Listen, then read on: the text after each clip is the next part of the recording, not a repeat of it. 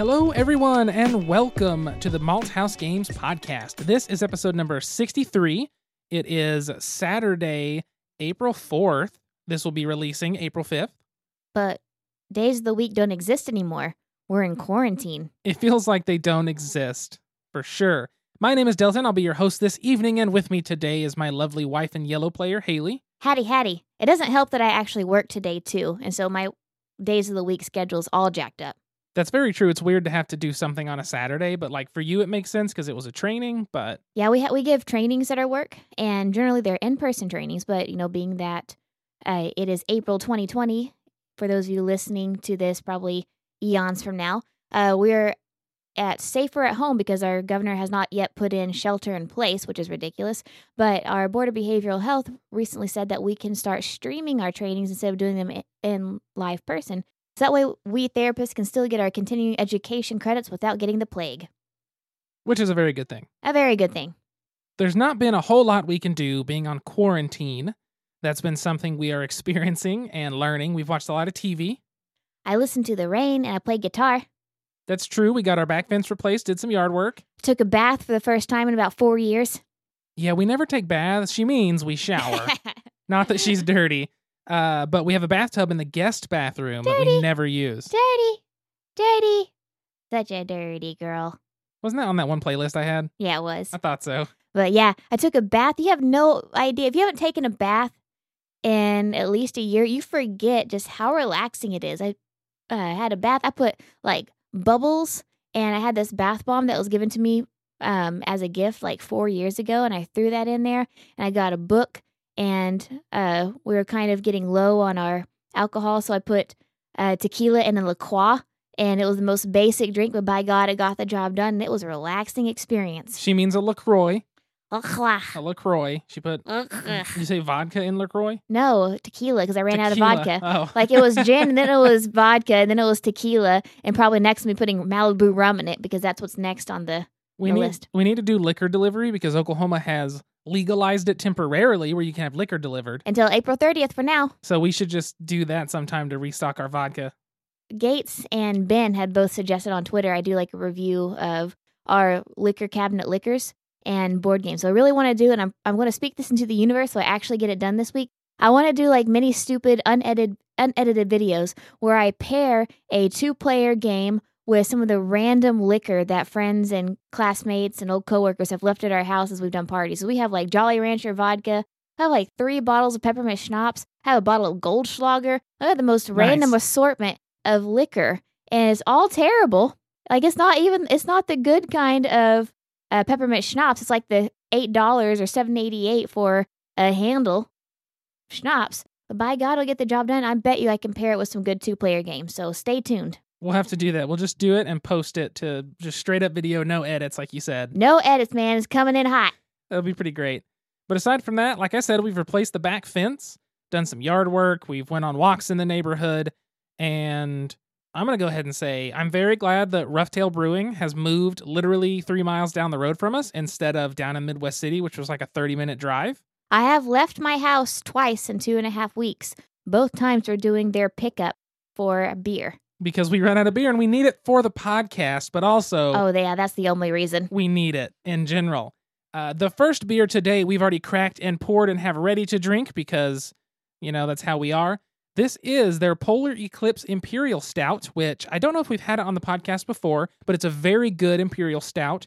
But however, this is a special one because this is rum barrel aged. It's a 12-ounce can. It does not say an alcohol content, and it says it's best served at 50 to 55 degrees, which it's, I think, a little over that. Which I picked that up last night, and the taproom manager said that we picked the perfect day to get it because it's a rainy day. It is probably about 45 degrees here in Oklahoma. Yesterday, it was colder than that. Yeah, it was 36 yesterday whenever I went to get it at 4 o'clock in the afternoon. Yeah. And today I think it's in the high in the 40s, and so this should warm us right up before we have another 90-degree day on Tuesday. It is black as night. You cannot see through it at all. Let's give it a whiff. Oh my God, it smells wonderful. So I smell like a sugary, like a it's like toffee. Almost, yeah. Like toffee or like homemade caramel. It's like a very, not a burnt sugar, but like a caramelized sugar. I smell that in there. It just smells so sweet, and I know that's from the rum barrels. Oh God, are you ready for a drink? Right, go for a drink. I'm gonna narrate your drinking process. Haley takes a sip and puts her glass down, swallows, and is mind blown by the looks of it. Oh man, it tastes like if you had the sugar cookies that are a little more burnt, but they're not like burnt. They're like a little more toasted on the pan. Yeah, that's what this tastes like. Definitely, the mouthfeel is like it's not syrupy, but it's thick. If that makes any sense. It's not like lingering thick, but it's definitely not a thin beer. When you take a drink, it's got substance. It's like the difference between whole milk and skim milk. This is whole milk. There's a substance to it, a weight. You dip that caramel cookie in that whole milk, man. And this beer was $10 for one 12-ounce can. It's because it's so good. Like their crowlers, we're going to drink one of their crowlers later. They're like $6 to $10 for a 30-ounce can. This is one 12-ounce can that was $10. And it is worth it. Oh my gosh, it's delicious. It's very malty, very sugary, very sweet. There's a tiny, tiny, tiny hint of the ethanol in the backside. There's basically no forward hop profile, as you would expect in an Imperial Stout. You wouldn't expect there to be a lot of hop profile, and I cannot tell. It's very good. It's super sweet. We're both just drinking it, trying to come up with something else to say. And I know. I kind of forgot we had the podcast for a second. I'm just sitting here drinking it, thinking about like, oh man, this is good. And I was like, oh snap, we're actually being recorded. It's really, really good. Rough Tail is up here just outside of Edmond on Memorial and Santa Fe is their brand new brewery that they built. And on the southwest corner of Memorial and Santa Fe. And they have basically a drive-up window. You pull up and run up to the window and get your beer, purchase it, and you can leave. And I'm so happy it's right here because they're one of the best breweries in Oklahoma. They're one of the first craft breweries that really opened up back in 2012. And they just make good stuff, and I'm very glad we can get it. And this is a really good beer. Yes. This is not something you would want to drink on a hot day. No, it is not. So we picked the perfect day to record this podcast. That's why we waited till the day before to record the podcast. 100%. Because it's the perfect weather for this beer, right? Exactly. I guess the only other thing we've been doing aside from that is we watched Tiger King on Netflix, which is about Joe Exotic and his zoo in Oklahoma. So it's something that we've known about him for years. Dude, Joe Exotic follows me on Twitter. We go way back. It's crazy. It's a crazy documentary. I feel bad for the animals. That's the one big outcome from the whole thing is I just feel bad for all the animals. And all of the people are nuts. I never knew how wild he really was. Like... for the website I write for, Patrick and some of the other contributors had written a lot about him. Mm-hmm. And I'd written an article or two about him. And like we'd interacted some on Twitter. And like I said, he follows me, I follow him. So there's been a little interaction. But I didn't really realize the extent of the bat shittery. Yeah. And I'm just convinced that now that all tiger owners are narcissists. I think you have to be to want to own a tiger. It was wild, man. It's crazy. I highly recommend watching it. Just be prepared to be upset in several spots. Like, nothing ever crazily bad, but it just kind of is. Sometimes it's a bit of a downer. I'm still really sad I didn't get my yard sign. I was supposed to get a Joe Exotic for governor yard sign, but then he went to prison. And I was like, oh. Yeah. I guess, spoiler alert. I don't know. That happened like a year or two ago. Oh, yeah. Well, so I guess it's not a spoiler for us, but yeah, those who. Oh, I guess the beginning of the whole thing, though, he talks out of prison, doesn't he? Yeah. So, yeah. Anyway, it's crazy. We recommend watching that on Netflix for sure. He's kind of terrible to the animals, and I feel really bad for them, but It's still intriguing. It's still very intriguing. But aside from that, we haven't done a whole lot because we're doing quarantine. Aside from I had to start going back to work this week because I'm definitely going to be needed with how busy we're about to be. But that's pretty much that. I do want to give a shout out to someone who's awesome, though. Who's that? Cass. Oh, for sure. So Cass is working as an epidemiologist for the state of Oklahoma, which I don't know if we knew this right now, but we are kind of in the middle of a global pandemic. And she has been pulling hours upon hours upon hours to help educate the public and make sure that she is advocating for proper health treatment and contagion control and all sorts of fancy words that I probably don't even understand. But we just want to say thank you to Cass and all of the other epidemiologists, healthcare workers, and essential workers like the grocery store employees and the craft beer brewers. But Cass, thank you so much for all that you're doing. Thanks, friend. I guess while we're thanking friends, I'll go ahead and shout out Allison, Jesse, and Catherine, our amazing Patreon backers. Thank you all for supporting the podcast and helping us keep this up. If anybody wants to be like them, you can check us out, patreon.com/malthousegames, MALTHAUS games. And with that, should we get into the Game De La episode? Let's move to the game. Oh, here's the door. It's straight ahead. It's a game. So the game for today is a small card game that acts like a big board game, is kind of how I like to view it. It is Oh My Goods. Now, this is a very small box card game that looks like Mayfair Games put it out. Look out Spiele. I wonder who is putting it out now, because I don't know if Mayfair's still technically going to be printing anything. Oh, I didn't think about that. Yeah, who knows? But Oh My Goods is a small card game. I'm trying to find all of the stuff. It is designed by Alexander Pfister, who is one of my favorite, if not becoming my favorite designer. The graphic design and art of Oh My Goods is done by my personal favorite, Clemens Franz. So Oh My Goods is a very interesting card game that I like to use as an example of one of my favorite card games or favorite games that uses multi-use cards. So the way the game is going to play is you play over however many rounds it takes to finish the game, and in each round there are four phases. Now, the cards that you have are optionally used for three different things. The back of the card shows a crate, which acts as a good, so when a building produces a good, a card goes on top of it, sort of like Race for the Galaxy style, and that card is now considered the resource that building produces. The front side of the card is the building itself that has the cost, the point reward, and it tells you what resources you need to make goods and how you can have chain reactions.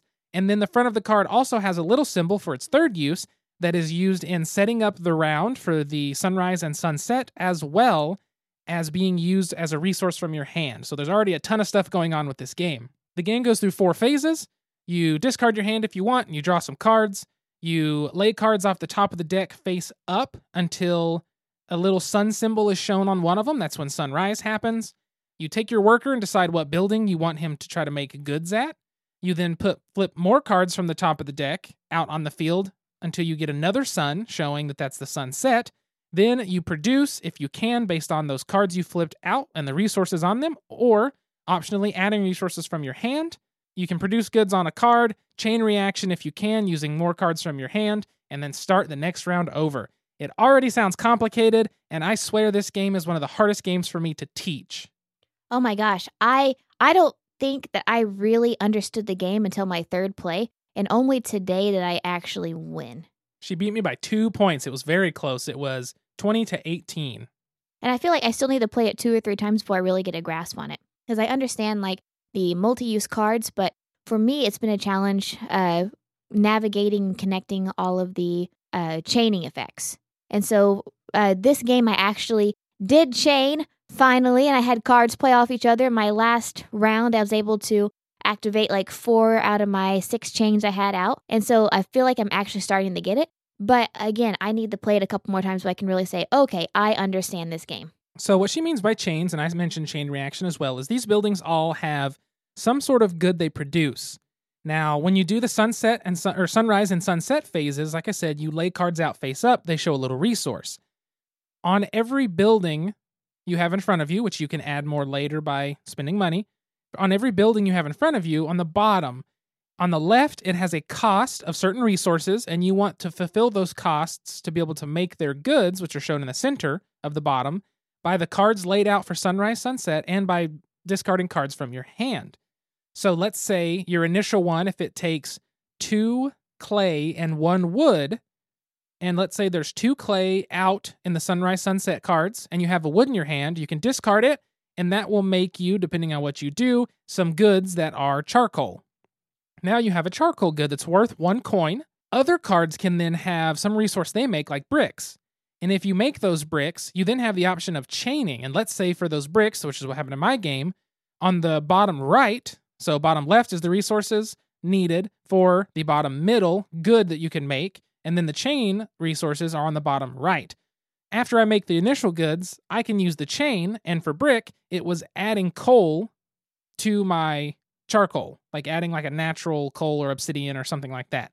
So I would take the card good from my charcoal stack, put it on the brick, and burn one of those coal or whatever from my hand, and now I have chain reacted and turned basically a one-value good into a two-value good. And the first two times I played this, I was confused as hell. It's really hard to explain. I did not grasp it. I just floundered. I think I got like 3 points and Delton got like 42, and I was like, what am I not understanding?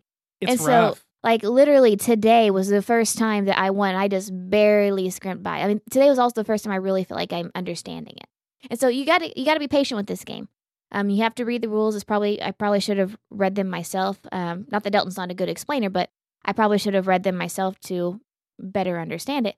But man, it is a doozy, but it's actually really fun and really engaging. I really enjoy it. So I'm going to stop trying to teach you the game because, like Haley said, it's tough. I really recommend watching a playthrough video, reading the rulebook yourself, looking at the cards. It's just very interesting. Now, what I really enjoy about the game are you constantly have decisions to make. You have a decision on, do I burn this hand or keep it? You can't burn part of it. You have to burn all of it. If you do, then you'll draw up to that many. So the first thing on your turn is you have a decision of get rid of these cards or keep these cards. Then after the sunrise phase happens, you decide, okay, well, does my worker work efficiently where you get more goods, or does he work lazily where you can bypass one resource but only make one good instead of two? Then also, where are you going to put him? What building is he going to work on? Then you can decide, do I want to potentially build a building from my hand or not? If I choose to potentially build one, it's not there as a resource. After the sunset phase, when we build stuff, and it's like, oh my goodness, I have to decide all this stuff. And then after the sunset phase, you actually do your things, and if you can chain react, and then if you don't build the building, you can also get another companion worker to help.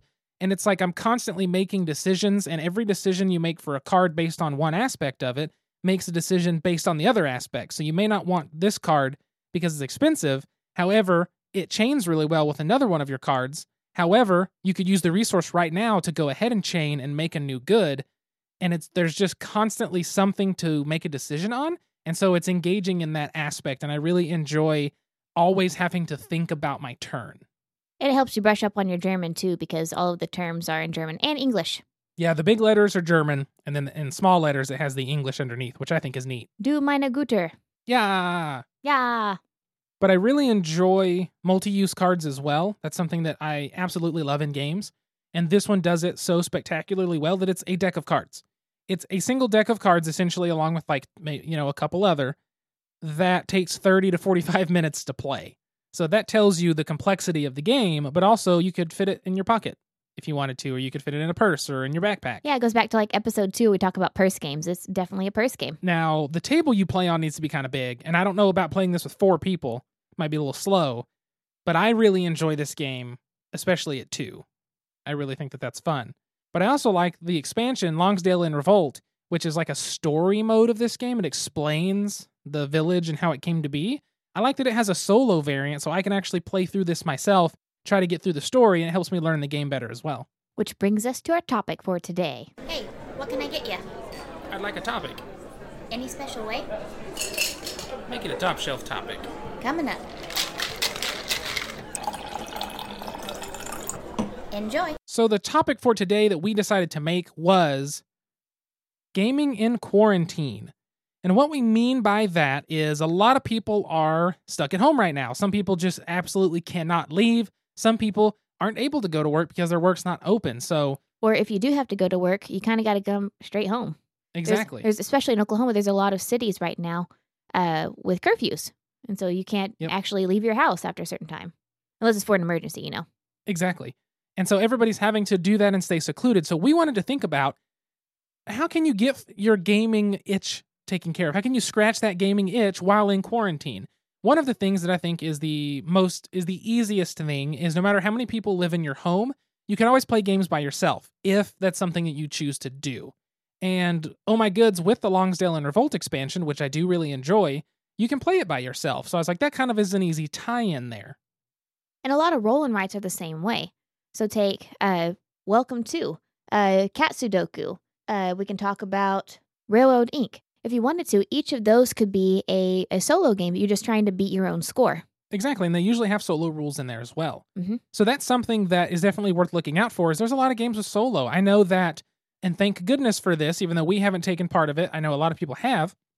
a lot of our local game stores are doing delivery, where you call them or go online, purchase a game, and they will schedule a day to drive by and drop it at your front porch.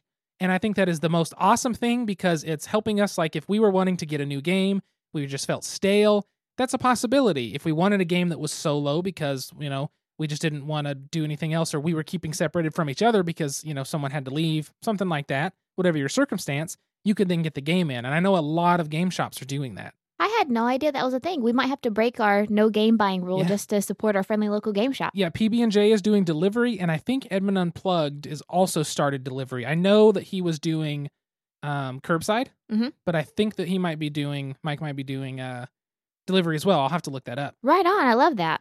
No, we've talked so far a lot about little games. There's actually a lot of Euro games that you can play and solo variants as well. One of those is Scythe. So Scythe is a mega behemoth of a game, but there is variations where you can play by yourself or play with proxy players, right?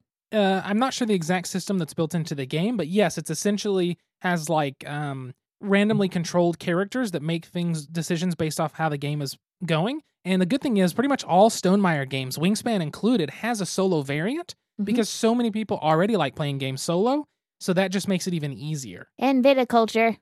And Viticulture definitely has a solo. Take yourself out for a date, self-care, pour a glass of wine, and play some Viticulture. There you go. But there's a ton of games that do it. Just looking at my to-be-played shelf of games I haven't touched, Maracaibo has a solo variant. I believe Blackout Hong Kong also has a solo variant. I know that Agricola, you could technically play solo. There's a lot of games that have that ability. Yeah, and so, you know, if you're wanting to play those games, you know, sometimes we have family members who are engaged in our hobby and sometimes we don't. And, you know, we just have different tastes. And so if you're at home or if you are in quarantine or shelter in place or safer at home, whatever it's called in your state, and you're really wanting to play those games, you know, sometimes it might be fun to check out, you know, is this going to be a fun game to play by myself? What's a cool solo variant? And even though a game doesn't have the rules for a solo variant, a lot of times you can look on Board Game Geek and you can find people say, hey, I made these modifications or I made these house rules and I made this a solo variant. And there's a lot of times it's even the designer themselves, which I think is really neat. One of the other things I want to mention with solo games, a lot of the cooperative games are that way. So Pandemic, Ghost Stories. I don't know about games with a trader mechanic like Shadows Over Camelot and Dead of Winter, but you can play Dead of Winter purely cooperative. You can play multiple characters at once. And I think that's something that games of that style and games that are dungeon crawl, so think of your Descents, your Imperial Assaults, your Mansions of Madness, things like that, you can play those controlling multiple characters, and essentially at that point you're playing an entertaining puzzle of a game. But it's something that's very fun, and like Ghost Stories is one of the hardest games in the world. No matter what, we can never beat that stupid game. But if I played it by myself, controlling 4 different people, and it's like, okay, do I think I could do it? Or is that putting myself at a bigger disadvantage? Because I can make all the moves, but I may be missing something somebody else would think of, but I can try it. Like, yeah, you know, there's all those things put together, and it's interesting, but cooperative games are definitely one you can do. And like I said, just play multiple characters, and it's super fun. Yeah, and I mean, we think about solo play. Like, we would always play solo play in Solitaire. I mean, Solitaire is a game that you play just by yourself. Yep. And so there's nothing wrong with playing a board game or playing a card game by yourself, because we do it all the time. And there's some that are made for it. There's a game called Onirim that I actually have an app for that is essentially a one-player game, but you can play 2. And it's the same with like Arkham Horror, the LCG, the card game. It's really built to be a one-player game. It just happens to also play 2.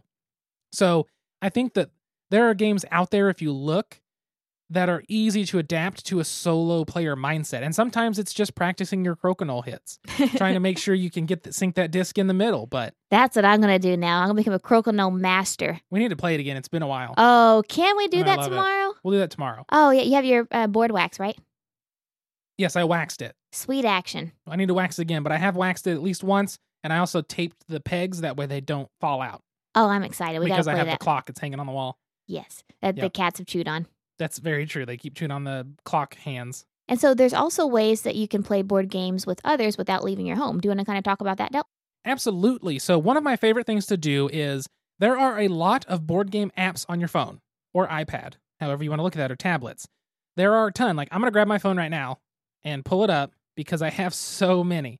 Like, I know that you have Twilight Struggle. I know my mom has Cat Lady. Yes, exactly. And the good thing about these are you can play them solo, but there is also asynchronous play on 99% of them, which means I take a turn, it alerts my opponent my turn's over, and whenever they get a chance, they can open it and take their turn.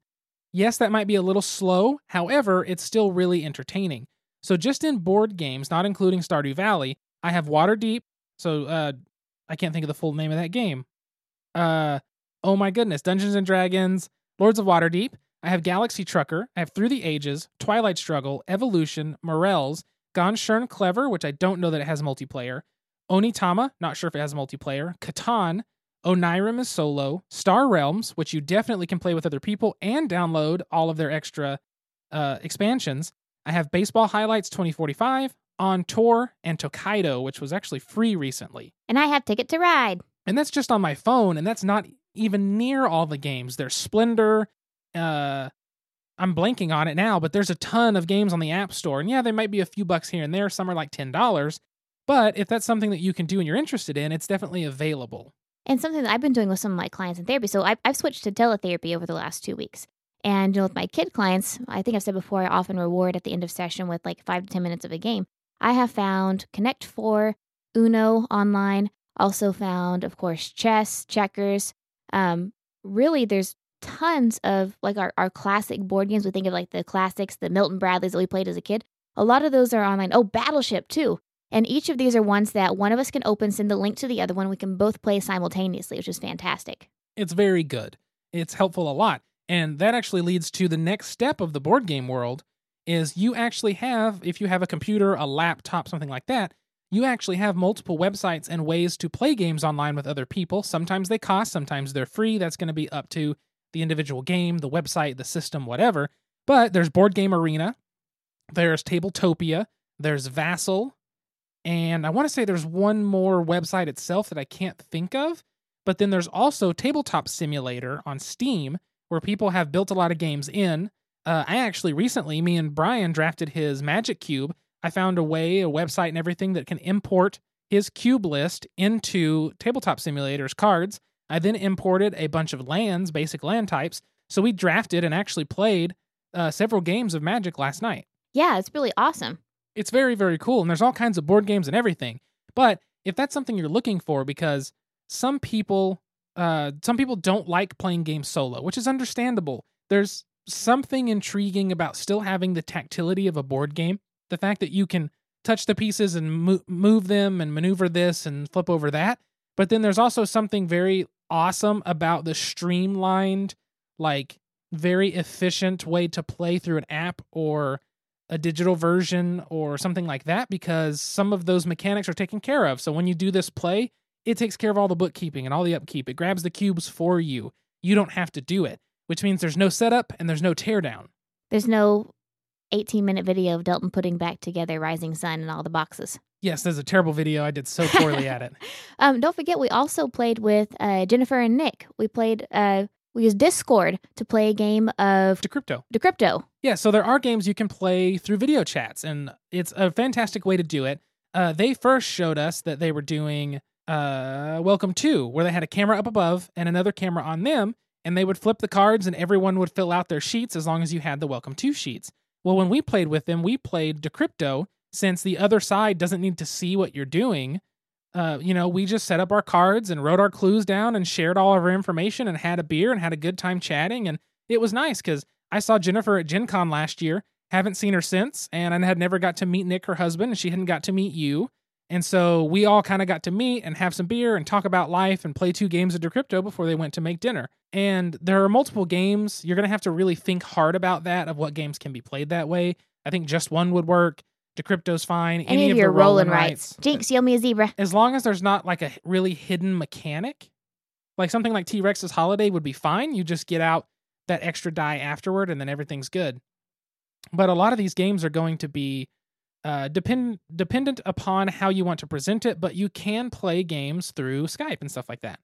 So that's also something you can do to be able to get, live chat time and video chat and see your friends, but also play those games and have fun. Because this social interaction is still important. I mean, even for introverts, we all want that connection, that interaction with people, at least a little bit. It doesn't mean that you go out to the club every Friday and Saturday night, but it means that we do long for that connection. And so it's really important, especially during this time, to be intentional about that connection, whether that is, you know, making those phone calls and Skype calls or really just playing board games with somebody over an app. It's important. It really is. But that's the ways in which we see gaming in quarantine. I mean, obviously, there still comes the very simple, very liked by me video games. Video games are still a thing right now. Nerd. And, you know, playing Cube with Brian. I've played a lot of Destiny 2 recently. I played some Teamfight Tactics with Kyle and Cullen last night, and I even streamed today a little bit to nobody, to playing City Skylines for the first time, because I always wanted to play that city building game, and now I want to restart my city since I have a better grasp of how the game works. And it's just, this is the time that you can do that, and it means more. It kind of shows you how lucky we are that we can connect so quickly and easily with our friends and family. Mm-hmm. You know what I mean? It's something I think feel like is we've taken advantage of a little bit, but now that that's like the only connection we really have, aside from, I'm obviously still going to work, aside from that, you know, it's a big thing. So yeah, I say, let's crack this next beer before we move to the question. So this second beer is also from Rough Tail. That might be where all of our beers are from in the near future. Because that's the furthest that I'm going, because they do curbside, and I buy just enough that I can bleach in my car before I drive back home. There you go. So this is a crowler, which is a 32-ounce can that they fill on site and then seal it. So if anybody, if you don't go to breweries or don't drink or have never gotten a growler is generally a 32 to 64, I think even bigger, ounce glass jar that they fill straight from the tap and then seal it off for you. Well, a crowler is a can that they do the same thing, then they actually seal the can the same way they would with a six-pack they sell in the store. But it's essentially that they fill it up right out of their taps, fresh at the tap house, and then you just get to walk off site with it. I see this can, and I think about the time that we played Edward 40 Hands, and I think, how did we survive? The time you. Oh, yeah. That was a rough night. The time you made a bad decision. That was a rough night, by God. And one of our friends, a friend Sarah, like duct taped a bottle of wine to her hand, and she just lived the American dream the whole night. I did see a meme that one of my coworkers shared that said, "You can't touch your face if you're playing Edward 40 Hands," and that's correct. For you guys who don't know what Edward 40 Hands is, it's another game that you can play, but play safely, please. Please don't. Please play safely. It's basically where you duct tape two 40-ounce beverages, one to each hand. Generally, a 40-ounce beverage is a malt liquor, like yes. Mickey's or Old English. I played this with Mickey's because I was young and dumb. And so you duct tape one to each hand, and the rule is you can't unduct tape it until you finish them. Yeah, that's the rule. Nobody likes that game. I have never seen this game played without at least three people throwing up. There you go. So this beer from Rough Tail is Road Toad. I have no other information on the can as to what this beer is, what type it is, and I have it pulled up on my phone, but I did not read it. I found the Facebook post that says it, so we're going to try our best here. Basically, they do, I think, two different brews every week, like two new ones. Yeah. And they kind of rotate it out. And so this week was Yggdrasil? Yggdrasil. Yggdrasil. Say it again. It's basically like Yggdrasil. Yggdrasil. Yeah, it's close enough. Which is like the tree in Valhalla. It's the world tree in Norse mythology. Okay. And this was the other one. Yeah, Road Toad. It smells really good. It smells very good. It smells a little sweet. There's almost a hint of like orange. It smells almost like a sweet sour. Almost like, so let's try it. Like a gummy worm. So go ahead and take a taste. Like the gummy worm of beers. Oh my gosh. So we don't know what style it is. We're going to just do our best. It's very light in color. Has a good head to it. Smells very sweet and light. Wow. Oh, wow. Super tart. Oh, my geez. Ooh, oh, wow. That got me in the jaw. That's a very wide difference between the, Polar Eclipse. And this. Oh, it's man. It's very, very tart. It's very tart. Oh, my goodness. It's very crisp with a good carbonation. You notice a carbonation right up front. It fades a bit as you swallow. It like has the mouthfeel of a cider without the sweetness with more tart. It's still a beer. But it has, like, it feels like a bubbly cider in your mouth. It's not so sweet that it feels, like, thick sweet. And it's not so dry that it has that super drying outside, like, amount of sweetness. But it's a middle ground. It is very cider-like, though. This is what toads taste like, man. We probably have to rethink being vegan. Just get the ones that have been run over on the road. Oh, God. I have no clue as to what type of beer this is. So, there's that. I think it's a Berliner. I think that's what it said. I'm going to read it now. It says our second release is Road Toad. Road Turd. Oh, I'm tired. Road Toad is a Berliner Weisse style sour with a pleasant tartness that finishes crisp and refreshing. That is for sure. Oh. It's definitely like a hint of a sour beer, as we said, very tart, and it's really good. It is very good. It's like an adult gummy worm. That's what it is. It's just like it's a beer version of a cider. It's what it tastes like to me. Like, it's not very apple-y, but it's definitely a sour. 10 out of 10 would drink again. Definitely really good. I would play Edward 30 Hands with this. I'm glad we still have a little bit. Now, I'm going to tell you listeners, normally our beers are a 12-ounce can of beer, and we split two 12-ounce cans. This is 30-ounce can, so we had a half of that Polar Express, and then now we're going to have two full beers, and then there's still some in the can. So just to point that out. It's a wild Saturday night. I'm going to have a rockin' bath time with my bubbles here in a minute. Rockin' bath time. All right, let's move to the question. My rubber ducky. And now, join us for a Malt House Games podcast special, bite-sized question. So the question for today is, how have you made the best of quarantine? So this, I think I know this answer for Delton. What's mine? You have no plans. You're living the Delton dream. Well, that's not how I've made the best of quarantine, but that is me loving the result of quarantine. So how have you made the best of it, Del? There's still some people I want to see and stuff. However, I can stay at home all day, every day, and be fine. I have made the best of it by playing a lot of video games with friends. I don't get to play many video games with friends often. Like, Brian mostly plays on Xbox, and I rarely touch my Xbox, but, like, we get home in the evening, we eat dinner, they get home in the evening, they eat dinner. We watch a little TV, and then it's like almost time for bed, and Brian and them do basically the same, so we don't get to play video games often. But we already got to play some, and I've been playing with Andrew and Elijah, playing a lot of Destiny 2. I played with Kyle and Cullen. Like, it's nice to be able to spend time playing with friends on video games again. It's rewarding because I miss it. I used to play with people a lot, and then it went from a lot to never. And so kind of having that introduce itself a little bit is really reinvigorating in a way. It's kind of strange to say, but I think it's refreshing. It is refreshing to me. That's been the best thing I've done so far, is just reliving and finding that love for playing games with friends again. It's like everyone's available to reconnect. We all have the time. Yeah. What about you, Haley? How are you making the best of quarantine? So can I get on my psychology soapbox for a second? If you'd like.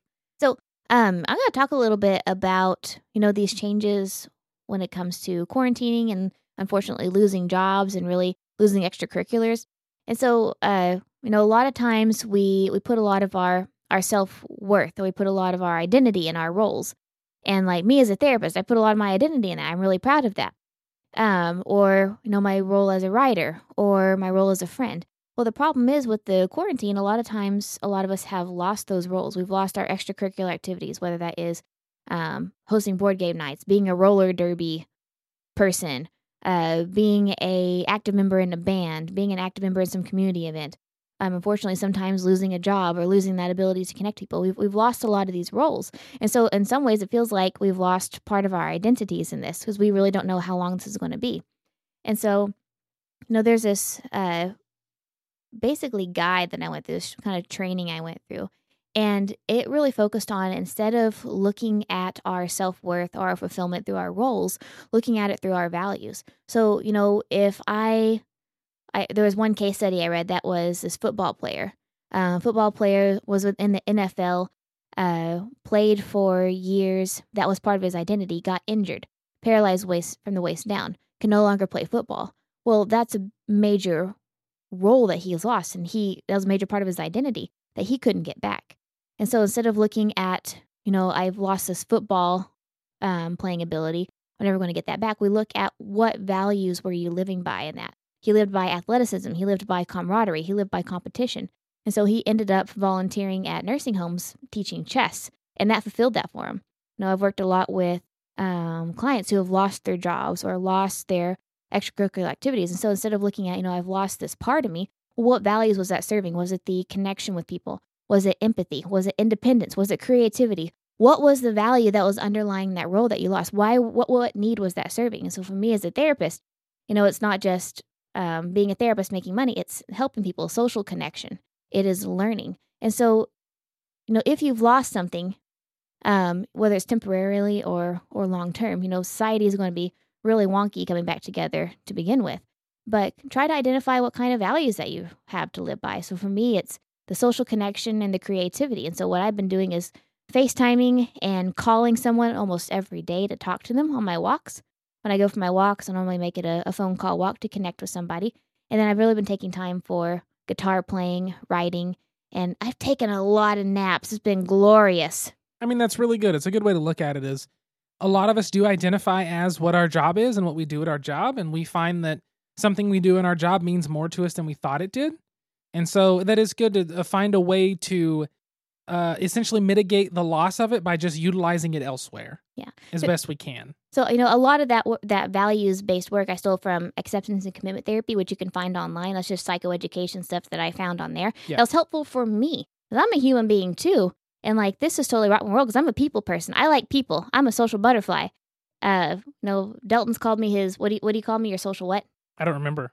Like your social lubricant or something like that, like making social situations go by smoothly. Oh, basically, I just let you take over. Yeah. And that way I can just stand there and stare into space. Because I thrive on that. And so I've had to find other ways to meet those needs because I can't just go hang out with my friends. So I have to be intentional about that. And so that's how I've made the most of it. I think that's good. I mean, however we can find that makes us feel the best, have the best mood, and be able to make it through this like really odd, crazy, scary time, I think this is good. And you've got your ways now, and I've got my ways now, and hopefully we've helped you guys, listeners, figure out, you know, maybe something that'll work for you to help you just be able to handle this odd change a little bit better. Yeah, don't take my word for it. Go check it out. I mean, I'm not your therapist, so I can't say this is medical advice or anything like that. But go check it out. Go find a values exploration activity. Kind of identify, you know, what is it that I'm really living by whenever I'm choosing my career, choosing what extracurricular activities, or choosing who I hang out with. And try to find other ways to meet that. Because this is a lonely time. This is a hard time. It really is. Now, it's okay to grieve. And it's okay to try to find ways to thrive.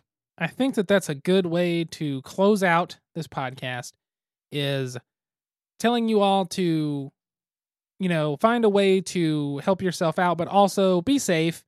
Be careful. Hopefully, wash your hands. Wash your hands. Don't touch your face. But hopefully you are all healthy. And the ones you care about are healthy because... You know, as much as we just want to brush this off and say, oh, everything's going to be fine, it's deep down inside, there's still that anxiety of this is scary. And It could be very, very bad. And, you know, hopefully all the precautions you're taking and everybody you care about are still in good health and all that good stuff. You know, it's hard to argue away anxiety right now because a lot of situations, anxiety is right. Like, this is scary. Yeah. And so just really focus on what's helpful, whether or not the thought is, I'm trying not to think about, you know, what thoughts are true. I can't really argue away this anxiety is not going to happen, but rather focusing on what's helpful. What can I control in the situation? Exactly. I can control having bleach in my car to bleach my beer before I bring it inside. I can control if I leave, and I can control if I let Delton come inside after he's coming from work. That's very true. You're going to stay in the garage from now on. That's fine. Take control of what you can and try to do the best you can, and that's all you can ask for. And if something doesn't work out, it just doesn't work out, but hope for the best and do the best, I guess. And don't do drugs. Don't do drugs, kids. Say no to drugs. Don't set the forest on fire. I can't remember what Smokey Bear says. I mean, they have to stay inside right now anyway. You can go in a forest. It's social distance. Ah, yes, that's true. 6 feet of social distance between you and the fire. That's very true. All right. I think that's it for the podcast today. It devolved really quickly. It really did. Thank you so much for tuning into episode 63 of the Malt House Games podcast. If there's any topic you want us to talk about, question you want us to answer, game you want us to look at, if we happen to own it or may get it very easily, you can send us an email, contact@malthousegames.com. You can also check us out on all social media at Malt House Games, MaltHaus Games. You can find me personally at Delton Brack, DeltonBrack. You can find Haley at SquirrellyGeek. At Squirrely Geek. I am playing a lot of video games right now, so just hit us up if you'd like to play video games with me or play an asynchronous board game app with me or play on Tabletop Simulator and do some magic, you know, games or something like that. I am down for it. You can also message me on Twitter if you want to give me any kind of book reviews or book recommendations. I am looking for book recommendations right now. I'm currently reading Andrew's books he sent me for Christmas. He sent me a PDF, a humble bundle PDF of really trashy romance novels, and they are fantastic. I will get a review to you soon, Andrew. But if anyone else has any book recommendations, feel free to send them my way. Definitely. Until then, everybody stay safe out there, have a beer, and do everything happily, I guess. Sit back, relax, play some games, and have a good time. No, sit back, relax, grab a drink, and play some games. Sit back, relax, grab a drink, and play some games. And wash your hands. And wash your hands. And wash your butt. Take a bath. All right, we'll see you folks next time. Wash yourself. Okay, bye. Bye.